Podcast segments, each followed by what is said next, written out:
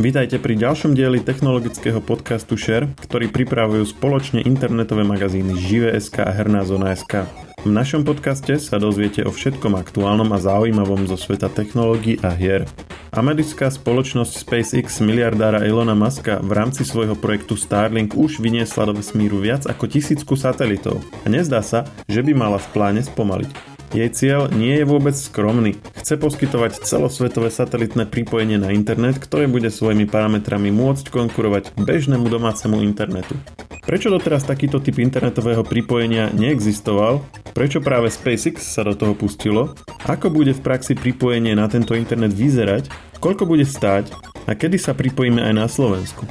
O tom sa rozprávam s redaktorom magazínu Žive.sk Martinom Hodásom. Ja som Maroš Žovčin systém Starlink eh, Ilona Maska sa pomaly rozbieha. Pod chvíľou prichádzajú správy, že vypustil ďalšie a ďalšie družice.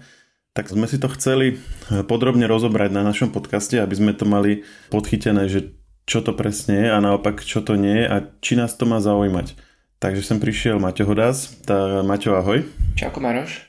Eh, ktorý sa tejto téme venoval a venuje.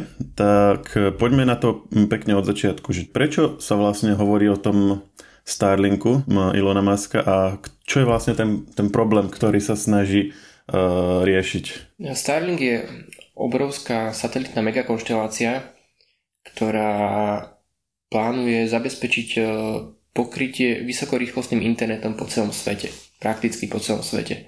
Tou hlavnou pointou služby je fakt, že množstvo ľudí v odľahlejších oblastiach uh, dnes stále nemá rýchly internet alebo nemá vôbec žiadne pripojenie. Takže uh, SpaceX sa snaží uh, tento problém adresovať a bude tak robiť cez tisícky malých družíc, ktoré vážia zhruba 200 kg. Čiže to, čo, alebo spôsoby, ktorými dnes vieme pristupovať na internet sú väčšinou také, že máme na, na Zemi nejaký vysielač alebo máme nejaké káble po Zemi rozťahané a to, čo hovoríš ty, je, že by vlastne zdroj toho internetu bol na obežnej dráhe.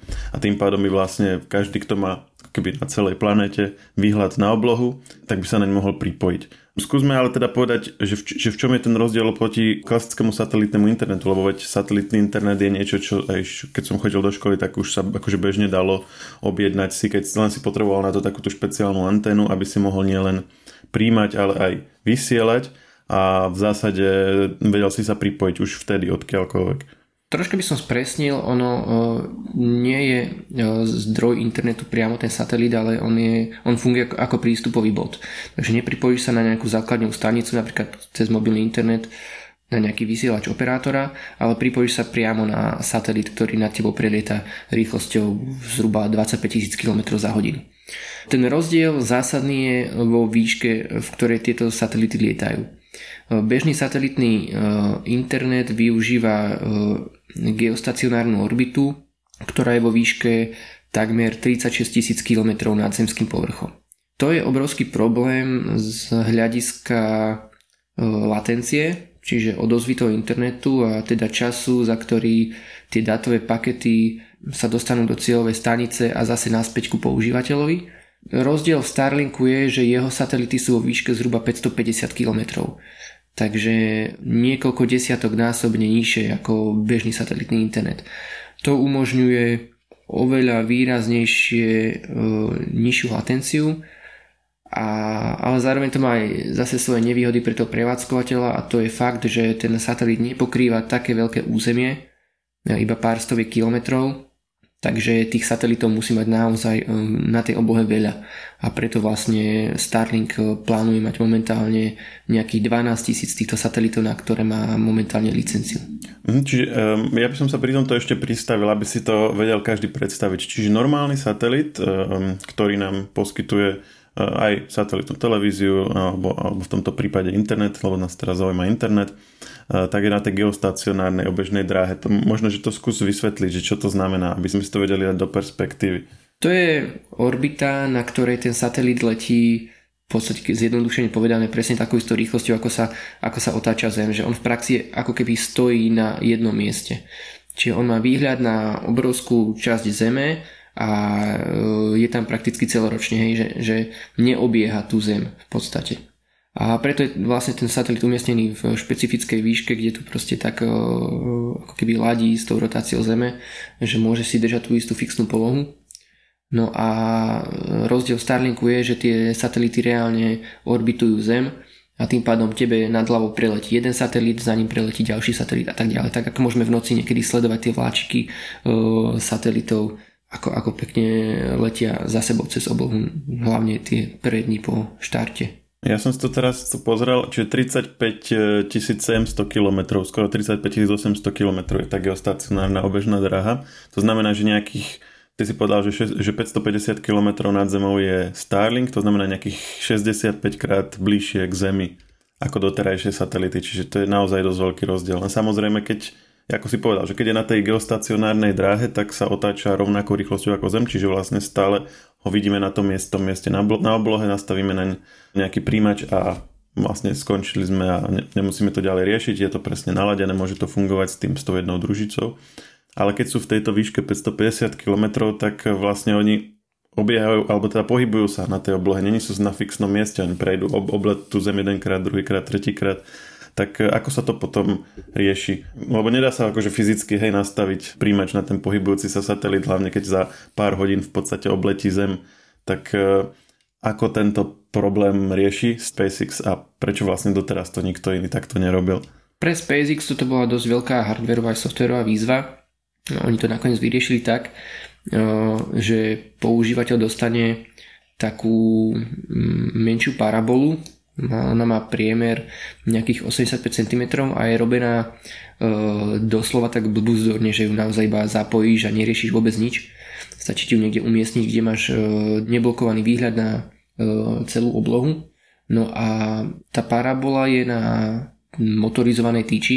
Ona sa dokáže e, automaticky natáčať, kde potrebuje, takže ty keď si ten satelit rozmehneš, zapojíš ho, tak e, on sa sám nastaví a sám začne vyhľadávať tie satelity a potom sa, ako oni prelietajú na, na oblohe, tak on sa medzi nimi prepína. Môže využívať aj ten motor, ale v prvom rade on e, využíva e, trošku e, inú technológiu ako, ako bežné paraboly. On využíva tzv. fázové pole a je to ako keby mal veľké množstvo malých anténok, ktoré sú elektronicky smerované ten signál ich je elektronicky smerovaný tam, kde treba a tým pádom aj bez toho, aby sa tá parabola hýbala, tak e, dokáže komunikovať so satelitom, ktorý sa pohybuje.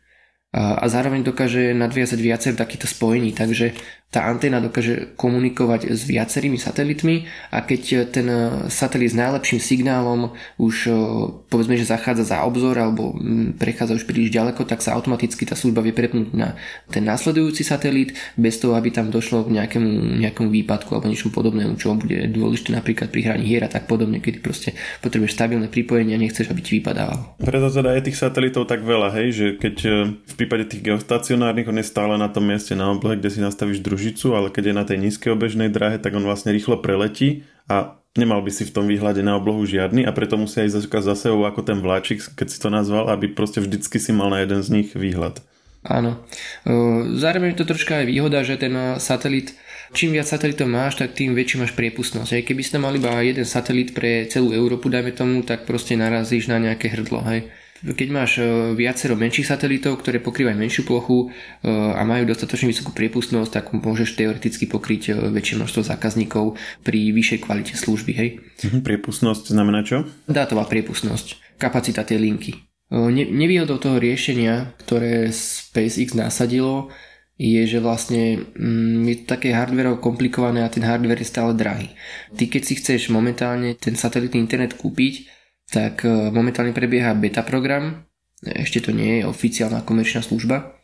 No a v rámci tej bety ty si musíš zaplatiť 500 dolárov len za ten hardware. Akože je bežné, že mm, keď si kúpiš satelitnú televíziu a satelitný internet, tak e, platíš e, nejaký poplatok za, za techniku alebo za inštaláciu, ale predsa len akože 500 viek už je, už je dosť. No a už tých 500 viek už na tom ako keby SpaceX prerába, hej a firma sa snaží pracovať na tom, aby ten hardware zjednodušovala a upravovala tak, aby tá cena časom išla dole a ani tá počiatočná investícia nebola taká veľká. Hej. Ale kedy dôjde k tomu zníženiu a aké výrazné bude, to zatiaľ z toho, čo vieme, vyzerá skôr ako taký troška beh na dlhú trať a uvidíme.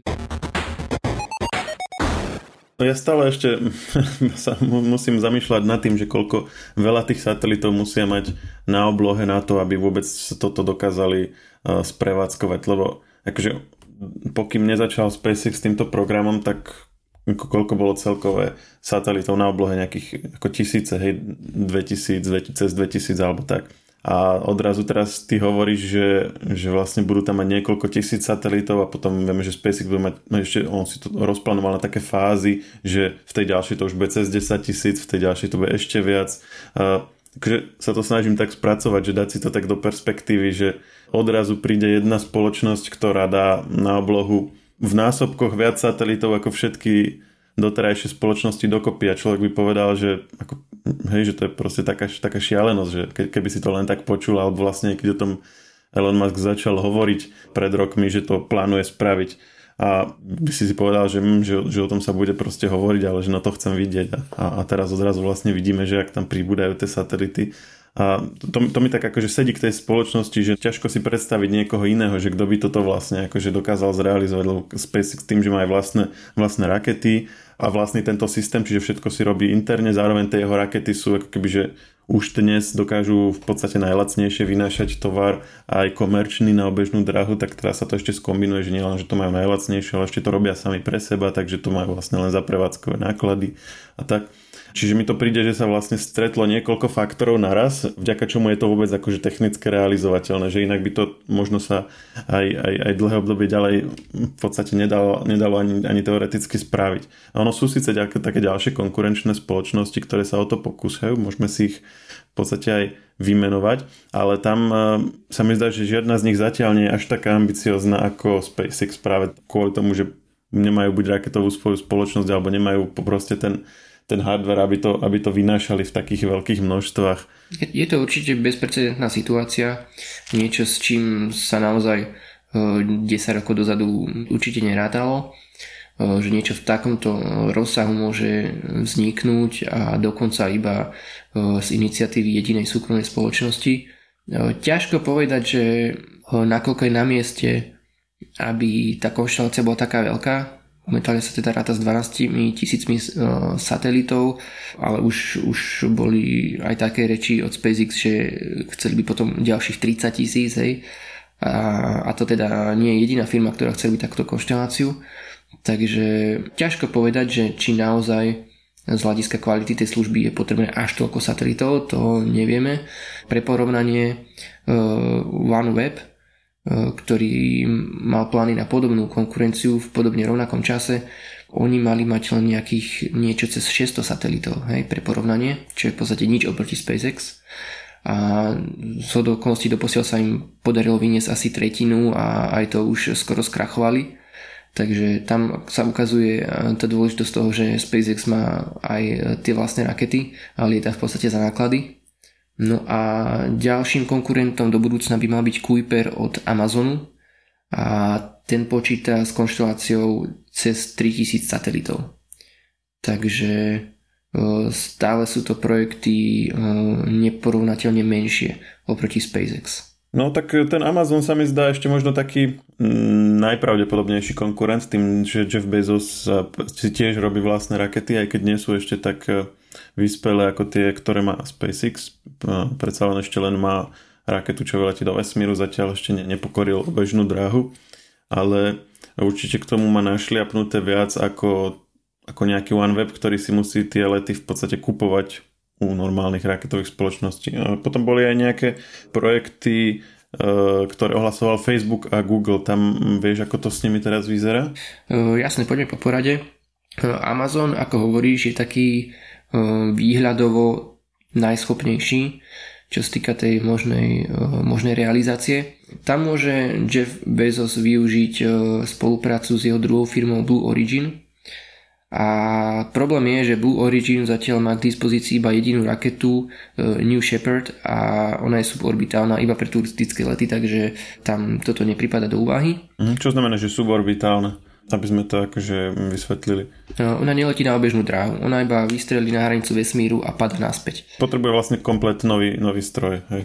Áno, a tým novým strojom by mohla byť raketa New Glenn, E, ktorá je chystaná obrovská raketa, ktorá by mohla konkurovať e, hviezdnej lodi SpaceX a, a tak podobne, ale tá raketa je zatiaľ ako Kolumbová žena, hej, proste zatiaľ ju nik- nikto ešte nevidel, nevieme vôbec o jej progrese a tak podobne, dokonca ani motory, ktoré má využívať e, nie sú dovyvinuté, lebo Blue Origin ich má predávať aj iným partnerom a konkrétne ULA a oni pre svoju raketu chcú využívať e, tieto motory, lenže ešte stále ich nemajú, lebo proste ešte nie sú hotové. Dokonca som teraz cez víkend čítal, že doposiaľ Blue, Origin e, vyhotovil iba nejakých 9 e, prototypov toho motora BE4, pritom pre porovnanie s SpaceX s jeho Raptorom, ktorý bude poháňať hviezdnu loď, respektíve Starship, tak už ak pred pár dňami vyrobil stý prototyp. Takže oni majú dosť rozdielne prístupy, ale aj tak to o niečom hovorí. No ale tá druhá výhoda uh, Amazonu je v tom, že Jeff Bezos má proste peniaze. Hej. On nebude mať taký problém uh, zafinancovať uh, tie lety aj na súkromných raketách, pokiaľ by nemali k dispozícii vlastné. Hej. Takže tá pravdepodobnosť, že by ste mohli dovoliť a mohli by toľko satelitov vyniesť do vesmíru, by bola oveľa vyššia ako v prípade niekoho iného. Aj. Ten OneWeb si musí e, na drahých raketách e, kupovať lety, kde nie som si teraz istý, ale možno naraz vyniesú, dajme tomu asi 12 satelitov alebo tak podobne a zatiaľ čo Starlinkov letí na, naraz do vesmíru 60 a za oveľa nižšiu cenu, takže tam tá konkurenčná výhoda je jasne na strane SpaceX. No a čo sa týka tých ďalších projektov, tak e, Google kedysi plánoval takú peknú zaujímavosť, že budú mať v stratosfére obrovské balóny, ktoré budú e, bolo to strašne zaujímavé, ako sa oni mali vlastne operovať e, v tom vzdušnom priestore za pomoci vetra a, a takýchto vecí, že bez aktívneho pohonu by sa dokázali v podstate chodiť po trasách, ktoré by potrebovali, ale až na pár konkrétnych projektov, kde sa tie balóny používali, to nejakým spôsobom ďalej nezašlo a tento rok nakoniec e, Google ten projekt zabalil. Takže z toho nakoniec nič nie je. No a Facebook mal kedysi viacero uh, iniciatív, ktoré tiež mali celý svet pokryť internetom a hlavne teda tie odláhle oblasti. Uh, oni to mali akože celkom pekne premyslené, pretože oni naozaj chceli urobiť takú ako keby kompletnú infra, infraštruktúru, že na obežnej dráhe budú satelity, v nižších výškach budú uh, lietať drony, a prípadne e, ešte nejaké, nejaké aj pozorné stanice a, a tak ďalej a tak ďalej že mm, mali to ako keby tak premyslené od hora až dole, ale postupne to proste začalo padať. E, zrušené boli drony, to, to boli naozaj obrov, obrovské autonómne lietadlá, to neboli žiadne mal, maličké zariadenia. Potom, keď mal letieť do vesmíru prvý satelit v roku 2016, tak e, vybuchol paradoxne na rakete SpaceX, to vtedy, keď eh, Falcon 9 vybuchol na štartovej rampe počas eh, predletovej skúšky motorov. No a odvtedy myslím, že už satelit nevyniesli, mám pocit. No a nakoniec len teraz eh, pred pár dňami alebo týždňami prišla správa, že Facebook predal túto divíziu satelitného internetu práve Amazonu. Takže vlastne Facebook sa zbavil svojich inžinierov, čím prakticky um, tú svoju iniciatívu pochoval a títo ľudia budú pokračovať práve na projekte Kuiper, ktorý patrí Amazonu a ktorý by do budúcna mohol byť konkurenciou pre SpaceX. Mne sa páčili práve tie ich lietadielka, alebo tie drony, lebo oni vlastne boli, oni mali z vrchu ten uh, ako slnečný panel, takže by v podstate nemuseli pristávať, že by sa vlastne súbežne nabíjali a a, a lietali teda v tej, v tej akože veľkej výške. To, to je celkom aj škoda, že sa to nakoniec nepodarilo, vyzeralo tak veľmi atraktívne. V podstate aj ten systém Google s tými balónmi, lebo to, to boli obidva, obidve vlastne riešenia, ktoré nešli do vesmíru, ale išli len ako do tých vyšších vrstiev atmosféry, čiže tam aj tá rýchlosť odozvy bola ešte lepšia ako v prípade SpaceX, nepotreboval by si na to také veľké antény. Bolo to také celkom zaujímavé a trochu aj, mi aj milú to, že sa v tom uh, nepokračovalo. No, tak Bolo to zaujímavé, lebo tie preteky celé boli také diverzifikované po tej technologickej stránke že bolo tam naozaj veľa rôznych prístupov a boli naozaj zaujímavé. Bohužiaľ nakoniec sa to vyvrbilo tak, že v podstate vyhrala tá úplne e, najkonvenčnejšia cesta, hej. Proste ako keby kvázi tie obyčajné satelity, hej. Aj keď e, to robí SpaceX úplne inak, ako je to bežné, ale predsa v zásade tá technológia, že je to proste nejaká malá družica, tam ostáva. Teraz, keď sme si prešli tie rôzne prístupy, konkurenciu a vlastne o čo, o čo teda ide technicky, tak skúsme si to tak úplne prakticky predstaviť, že kedy si bude môcť kúpiť uh, príjimač a kedy sa bude môcť, môcť na toto pripojiť a aký bude ten používateľský zážitok z toho, hej, že čo budem musieť urobiť, ako sa na to napojím, ako mi potom ten internet bude fungovať a budem to vôbec riešiť, alebo, alebo to budú, sa tým budú zaoberať skôr nejaké väčšie spoločnosti a tak. Ako som hovoril, tak SpaceX sa snaží to urobiť e, z hľadiska používateľa tak vzdorne, že naozaj ty len rozbalíš to, osadíš to, kde potrebuješ, natiahneš si dovnútra kábel, pichneš to do elektriky a ideš, hej. Je na to pripojená mobilná aplikácia, kde zadaš prístupové údaje, rozbehneš si to, teda e, antena si sama nájde e, satelit, pripojí sa a v podstate ty by si nemal robiť vôbec nič, hej. Takže malo by to byť takto akože user-friendly. A vieme, že kedy sa to u nás bude dať kúpiť? Zhruba, aj keď uh, pri SpaceX nie je nič isté.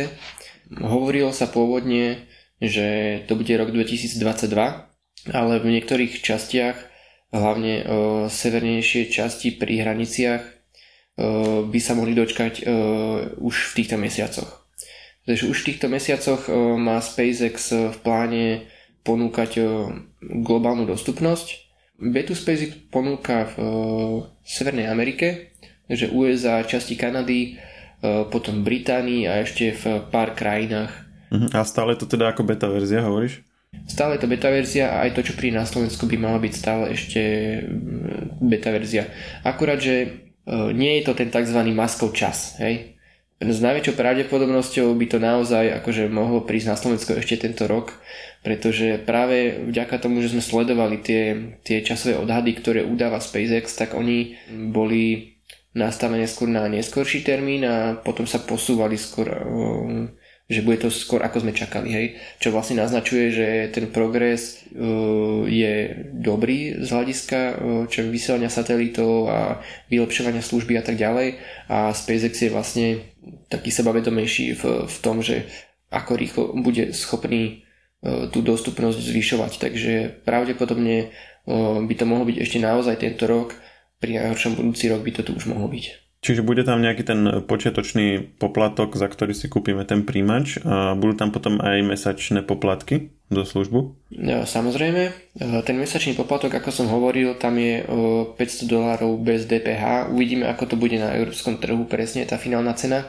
No a mesačný poplatok je 100 dolárov e, čo je dosť veľa, ale z hľadiska toho, na aký trh SpaceX cieli, tak e, je to ešte celkom normálna cena, hej.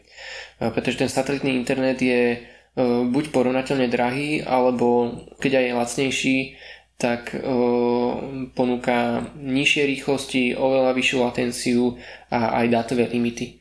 Takže po tejto stránke má SpaceX výhodu, a je to cieľené najmä aj e, na e, bohatšie trhy. Hej, povedzme, že e, veľkým trhom je Amerika, kde máš veľa lokalít, ktoré sú vzdialené od veľkých miest a ktoré tú infraštruktúru nemajú a kde nemajú vôbec problém za takýto rýchly internet zaplatiť stovku, pretože oni už teraz platia v podstate za niečo, čo je oveľa pomalšie ako naše najpomalšie DSL na Slovensku. Aj.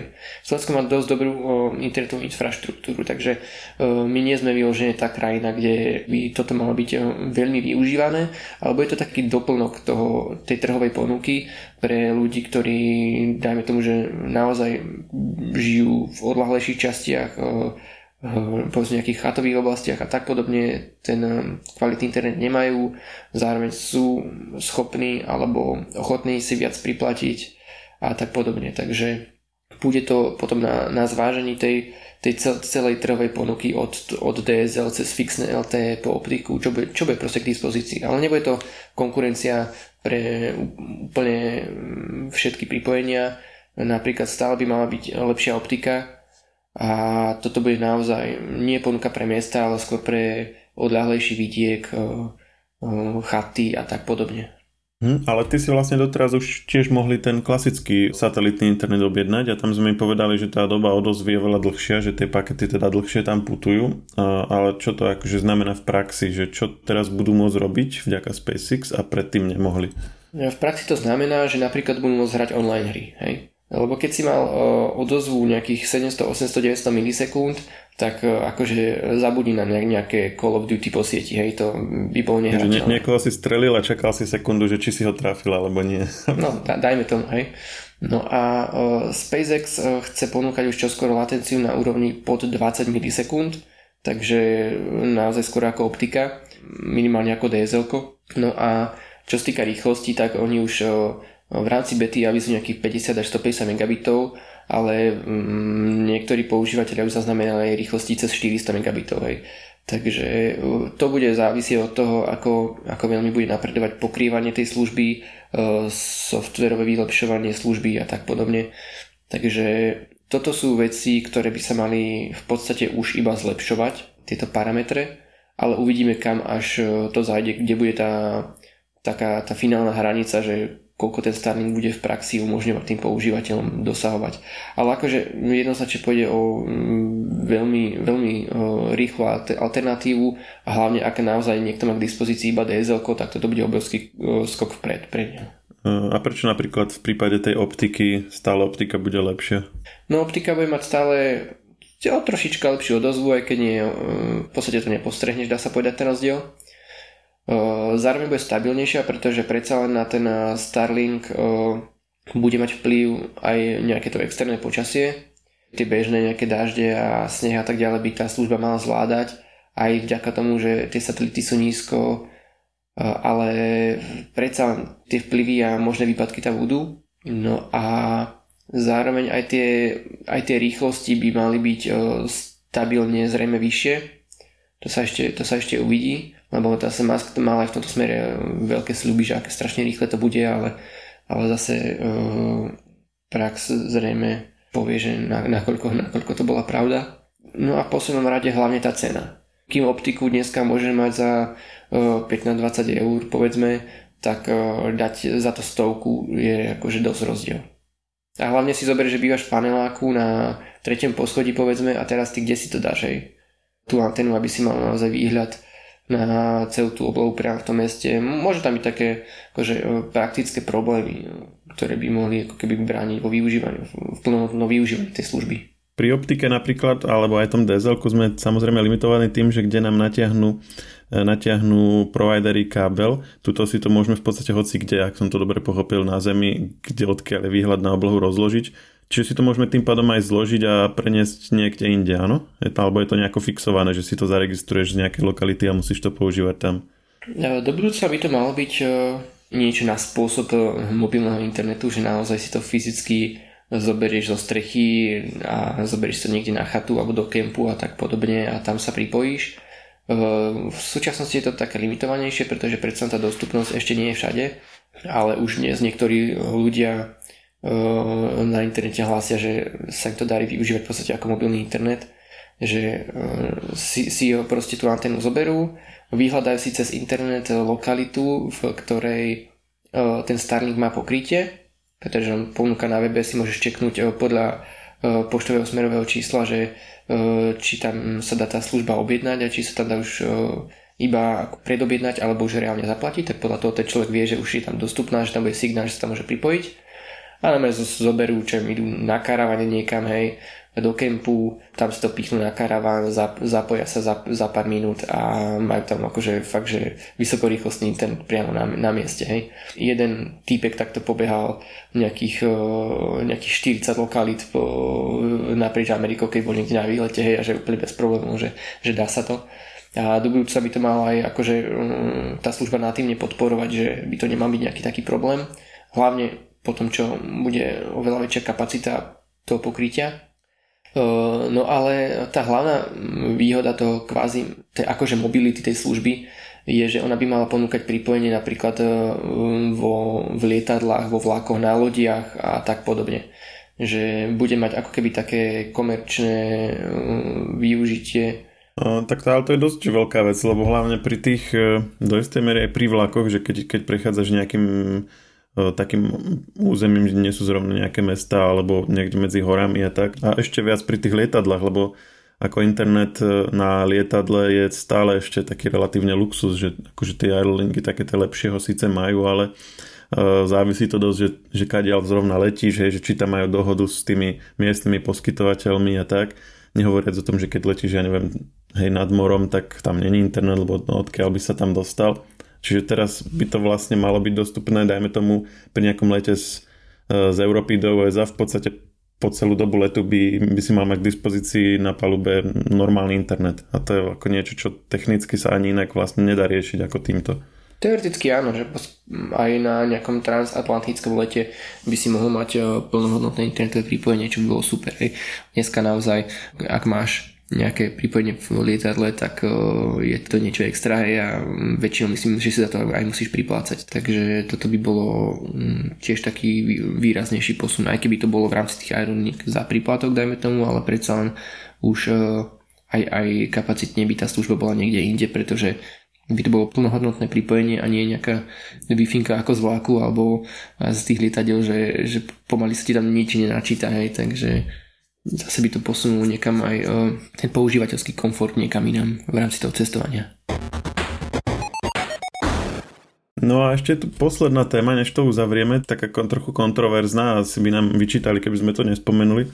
Asi vieš, že k čomu smerujem. Hneď ako náhle sa ten počet e, satelitov Starlinku trošku zvýšil na oblohe, tak sa objavili hlasy, lebo my ich viem vlastne aj sledovať, keď, sa, keď vieme, že kedy kadiaľ prichádzajú, tak vieš to akože na tej oblohe pozrieť, tak sa objavili hlasy, že keď tam bude akože niekoľko tisícok takýchto satelitov, tak e, že či to nebude, že jednak, že to akože pokazí ten výhľad na oblohu a v praxi aj to bude potom alebo mohlo by to prekážať aj napríklad astronómom, ktorí sa chcú pozorovať uh, vesmír a podobne, tak uh, skús možno zhrnúť, že ako SpaceX reagovalo na tieto výčitky a aké riešenia ponúkli. Opäť, opäť to pramení z toho, že e, s niečím podobným nikto nerátal a začal sa to, dá sa povedať, riešiť až potom, ako ten problém vznikol. A bude to výzva aj pre vlastne všetkých, ktorí sa budú snažiť ponúkať takéto konšt- väčšie konštelácie, nie, nie pre SpaceX, ale teda SpaceX to už aktuálne adresuje. Experimentujú s tými satelitmi, že ako, akým spôsobom čo najviac znížiť e, ich svetelnosť na oblohe, jedným nápadom bol napríklad, že jeden satelit na skúšku natreli na čierno, aby znížili tú reflektivitu, aby to odrázené svetlo od povrchu toho satelitu na, na Zem. Ale to sa neukázalo ako jednak dostatočné riešenie a zároveň to aj spôsobalo technické problémy s nejakým, nejakým prehrievaním a tak podobne. Takže od toho upustili. Potom neskôr začali na satelity dávať také clony, ako keby tie clony, čo máš v aute, hej, že oni sa ako keby tak vysunú a blokujú to prichádzajúce svetlo, aby sa následne neodrážal od tela samotného satelitu na Zem.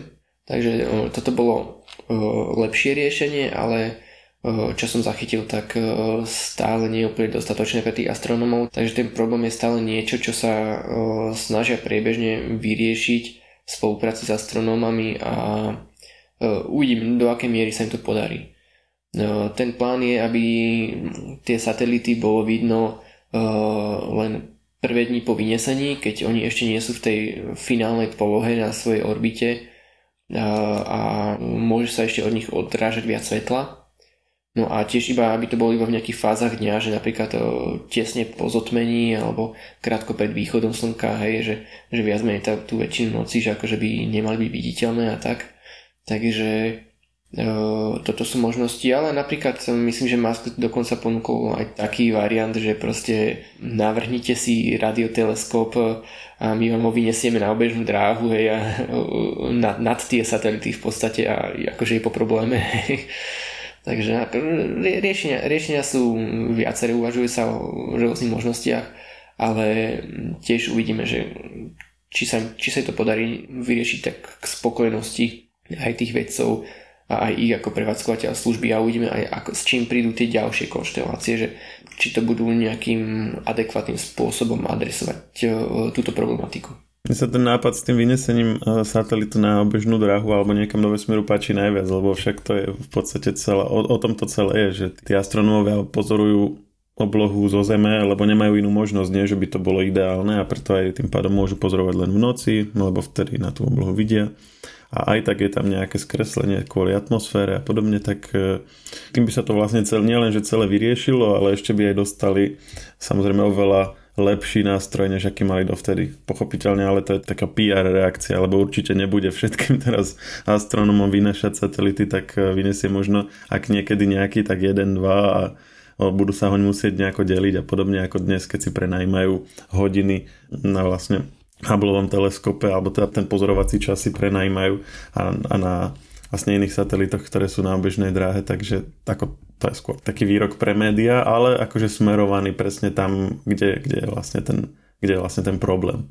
Hej, akože nedovolil by som si tvrdiť, že to mm, vyrieši ten problém, ale minimálne je to akože jeden z tých spôsobov, ako to adresovať tak, aby to bolo ku spokojnosti všetkých, lebo každé riešenie má nejaké svoje výhody, nejaké svoje nevýhody, hej.